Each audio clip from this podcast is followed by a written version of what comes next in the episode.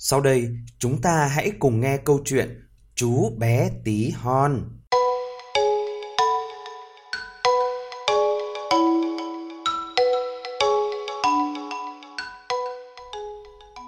Xưa có một bác nông dân nghèo, tối tối bác thường ngồi bên lò sưởi gẩy than cho lửa cháy và bác gái ngồi xe chỉ.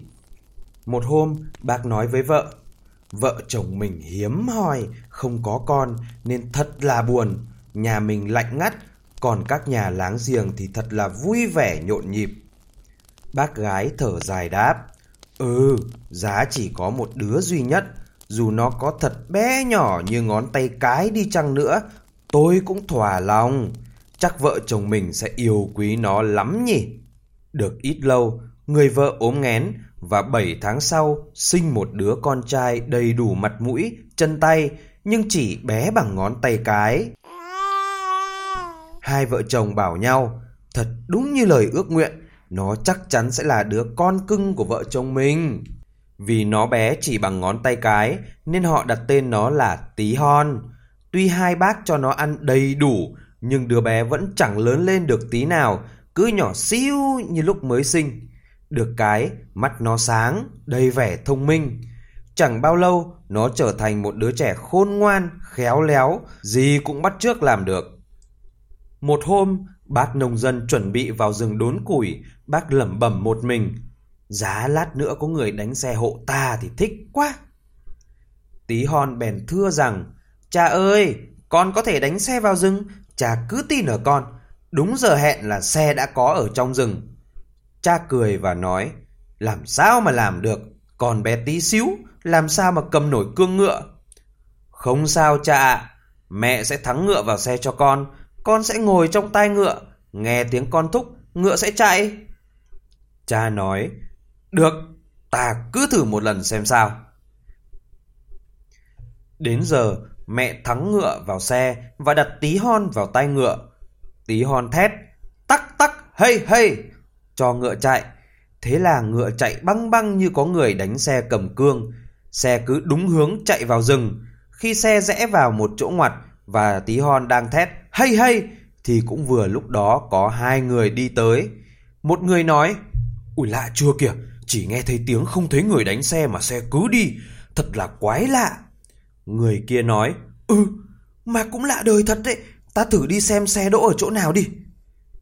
Xe chạy thẳng một mạch vào rừng, rồi dừng lại ở đúng chỗ có củi để sẵn. Thoáng nhìn thấy cha, tí hòn đã gọi, cha ơi, cha thấy chưa, con đã đưa xe đến đây này, giờ cha bế con xuống đi. Cha chạy đến, tay trái nắm cương ngựa, tay phải nhấc con trai tí hon ra khỏi tay ngựa. Tí hon vui vẻ ngồi lên một cọng rơm.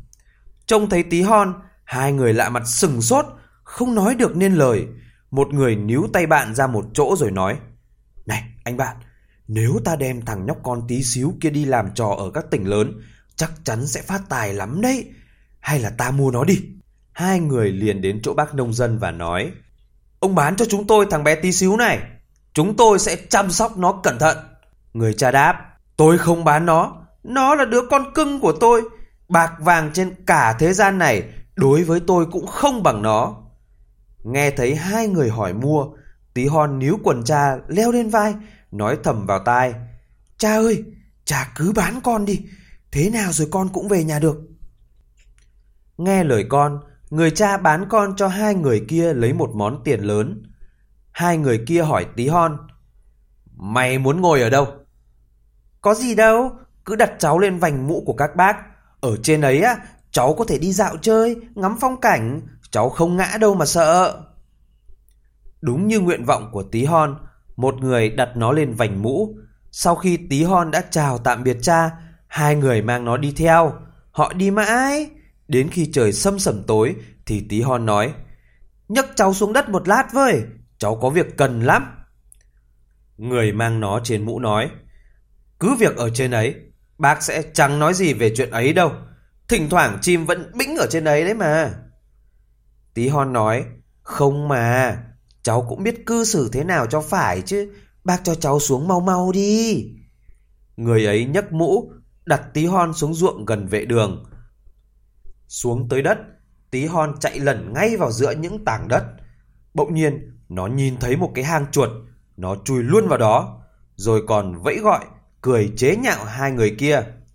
Thôi, xin chào hai ông nhá, hai ông về với nhau nhá. Hai người lấy gậy chọc vào hang chuột để bắt nó, nhưng đúng là mất công vô ích vì tí hon cứ bỏ sâu mãi vào trong lòng đất. Trời cứ mỗi lúc một tối hơn, hai người bực mình đành phải bỏ về tay không.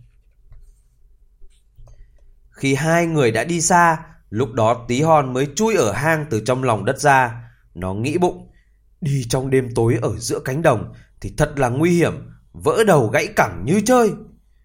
May sao, tí hon lại vấp phải một cái vỏ sen rỗng. Tí hon nói, lạy chúa, đêm nay còn có chỗ ngủ yên rồi. Vừa mới chợp mắt được một lúc thì nó nghe thấy có tiếng hai người đi qua. Một người nói, Chúng mình phải làm thế nào để cậy được cửa mà ăn trộm vàng bạc của lão cha xứ giàu sụ ấy nhỉ? Tí hon chen vào. Để tôi bày mưu cho. Một tên trộm hốt hoảng nói. Ô cái gì thế nhở? Tao vừa nghe thấy có tiếng người nói. Chúng dừng lại, lắng tai nghe. Tí hon lại nói. Các bác đem tôi đi theo thì tôi sẽ giúp cho. Nhưng mày ở chỗ nào? Tí hon đáp. Các bác cứ tìm ở dưới đất và lưu ý chỗ nào có tiếng nói vọng ra ấy. Bọn kẻ trộm tìm mãi mới thấy chỗ tí hon. Chúng nhấc nó lên rồi hỏi. Này, thằng nhãi con, mày giúp chúng ta được việc gì? Tí hon đáp. Rồi các bác coi, cháu sẽ luồn qua chấn song cửa sổ nhé, vào trong buồng nhà cha xứ. Các bác muốn lấy thứ gì, cháu truyền cho thứ đó. Được, chúng tao muốn coi xem tài mày ra sao. Khi kẻ trộm tới nhà cha xứ, tí hon luồn chui ngay vào buồng, rồi dáng hết sức hỏi thật to. Các bác muốn gì nào? Các bác có muốn khoáng sạch buồng này không? Hai tên trộm sợ hãi bảo nó. Này, nói khe khe thôi, không thì chủ nhà thức dậy bây giờ. Nhưng tí hon tảng lờ làm như chẳng hiểu gì cả, lại lớn tiếng hỏi. Các bác muốn gì nào? Các bác có muốn khoáng sạch buồng này không? Cô đầu bếp ngủ ở buồng bên cạnh. Thấy vậy liền ngồi nhổm dậy, lắng tai nghe. Bọn trộm hốt hoảng nên vội vàng lảng ra xa. Nhưng rồi chúng chấn tĩnh lại, cho là tí hon giỡn bọn chúng. Chúng lại quay vào, khẽ gọi tí hon. Này, đừng có giỡn nữa, chuyển ra cho bọn tao chút ít đi. Tí hon lấy hết sức hét. Cháu chuyển cho các bác tất cả nhá, giơ cả hai tay ra mà đón. Cô hầu nghe thấy rõ mồn một, có tiếng người la. Cô bước ra khỏi giường, lò mò đi ra cửa. Bọn ăn trộm bỏ chạy, chúng chạy bán sống bán chết như có ma đuổi sát ở đằng sau. Cô hầu nghe ngóng, lại không thấy gì cả, đi vào nhà thắp nến. Khi cô cầm nến vào buồng, thì tí hon đã lẻn trốn được ra ngoài đồng cỏ. Cô lục soát khắp các xó xỉnh, nhưng cũng chẳng thấy gì. Cô tưởng mình mê ngủ, nên lại vào giường ngủ tiếp. Tí hon leo quanh đống cỏ khô, cuối cùng tìm được một chỗ ấm cúng để ngủ. Nó tính ngủ đến sáng mai thì về nhà với cha mẹ. Tí hon định thế này, nhưng chuyện xảy ra lại không như thế. Chà, chuyện đời thật lắm nỗi gian truân. Trời mới tang tảng sáng, cô hầu đã ra khỏi giường, đi lấy cỏ khô cho súc vật ăn. Cô lấy một ôm cỏ, lại lấy ngay đúng chỗ tí hon ngủ. Tí hon ngủ say quá, nên không thể hay biết. Mãi đến khi bò đã ngoạm vào mồm, tí hon mới thức giấc. Nó kêu lên, Trời ơi, sao tôi lại ở trong cái cối nghiền thế này? Nhưng ngay sau đó, tí hon mới biết được mình đang ở đâu. Nó cố tránh cho khỏi bị răng bò nghiền thì lại bị nuốt trôi vào dạ dày. Nó nghĩ bụng, gian nhà này người ta quên không làm cửa sổ, ánh nắng mặt trời không dọi chiếu vào được, đã thế lại chẳng có đèn đóm gì cả. Ở đây tí hon thấy khó chịu, bực nhất là cỏ cứ tuồn vào mãi, chỗ ở ngày càng chật hẹp. Trong lúc hoảng sợ, nó thét lớn. Đừng tuôn cỏ tươi vào chỗ tôi nữa! Đừng tuôn cỏ tươi vào chỗ tôi nữa!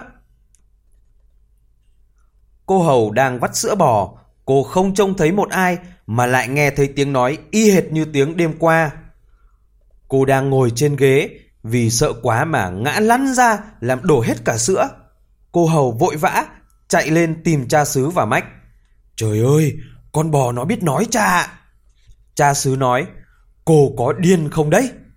Rồi cha xuống chuồng bò xem thực hư như thế nào. Cha vừa mới bước xuống chuồng, tí hon lại la. Đừng tuôn cỏ tươi vào chỗ tôi nữa! Đừng tuôn cỏ tươi vào chỗ tôi nữa! Lúc đó, cha xứ cũng đâm hoảng. Cha cho là bò bị quỷ ám và sai giết bò. Mổ bò xong, người ta quẳng chiếc dạ dày ra đống phân. Mà tí hon lại ở trong dạ dày. Loài hoay mãi, tí hon mới thò được đầu ra thì lại gặp ngay chuyện chẳng lành. Một con chó sói đang đói bụng, chạy ngay lại, nuốt chửng luôn cả chiếc dạ dày trong đó có tí hon. Nhưng tí hon vẫn không nản chí, nó nghĩ chắc mình có thể nói với sói được. Rồi từ trong bụng sói, tí hon nói vọng ra. Anh bạn sói thân mến, tôi muốn mách cho bạn một chỗ có mồi ngon tuyệt vời. Sói hỏi, ở đâu có thứ ấy hả? Tí hon tả thật cặn kẽ nơi cha mẹ mình đang ở. Cậu cứ chui qua cổng nhà thì vào được trong bếp. Ở đó cậu sẽ tha hồ chén bánh ngọt, mỡ, xúc xích. Chẳng đợi tí hon nói tới lần thứ hai. Đêm đến, sói chui qua cổng để vào bếp và đánh chén một bữa thỏa thuê. Khi đã no căng bụng rồi, sói tính bài chuồn. Nhưng giờ đây, bụng sói đã căng phồng lên, chui ra bằng đường cũ cũng không lọt. Tí hon đã tính trước đến nước đó. Ở trong bụng sói, tí hon vung tay vung chân, là lối om sòm lên. Sói bảo, mày có im đi không nào? Mày làm âm, mọi người thức dậy bây giờ. Tí hon đáp, ui chả, cậu đã ăn uống no nê rồi, giờ phải để cho tớ vui đùa một chút chứ. Rồi tí hon lại lấy hết sức ra mà la hét. Cuối cùng, cha mẹ tí hon nghe tiếng la lối om sòm nên thức giấc, chạy xuống bếp, nhìn qua kẽ hở thì thấy sói đang ở trong đó. Ông chạy đi lấy rìu, bà chạy đi lấy hái. Lúc vào, ông chồng nói, bà đứng đằng sau tôi, nếu tôi choảng một cái mà nó chưa chết ngay thì bà bổ hái vào bụng nó mà rạch ra. Tí hon nghe thấy giọng nói của cha, nó reo lên. Cha kính yêu, con đang ở trong này, con ở trong bụng sói. Mừng quính lên, người cha nói, lạy chúa, đứa con cưng nhất của chúng ta lại về. Rồi bác bảo vợ vứt hái đi để tí hon khỏi bị thương. Đoạn bác lấy đà, dơ dìu lên, giáng cho chó sói một phát, trúng đầu, sói lăn ra chết tươi. Hai vợ chồng bác lấy dao kéo mổ bụng sói, lôi tí hon ra. Bác trai nói, trời ơi, cha mẹ ở nhà lo cho con quá. Thưa cha, con đã đi nhiều nơi trên thế giới, lạy chúa, giờ con lại được thở không khí trong lành. Thế con đã đi những đâu? Chà, cha ơi, con đã từng ở trong hang chuột này, trong dạ dày bò này, trong ruột sói này, giờ con đang ở bên cha mẹ. Cha mẹ ân cần ôm hôn đứa con cưng của mình, rồi nói, từ nay, dù có được tất cả của cải trên thế gian này, cha mẹ cũng chẳng bán con nữa đâu. Rồi cha mẹ cho tí hon ăn uống, đo quần áo mới, vì trong chuyến ngao du kia, quần áo của tí hon đã sơn rách hết cả.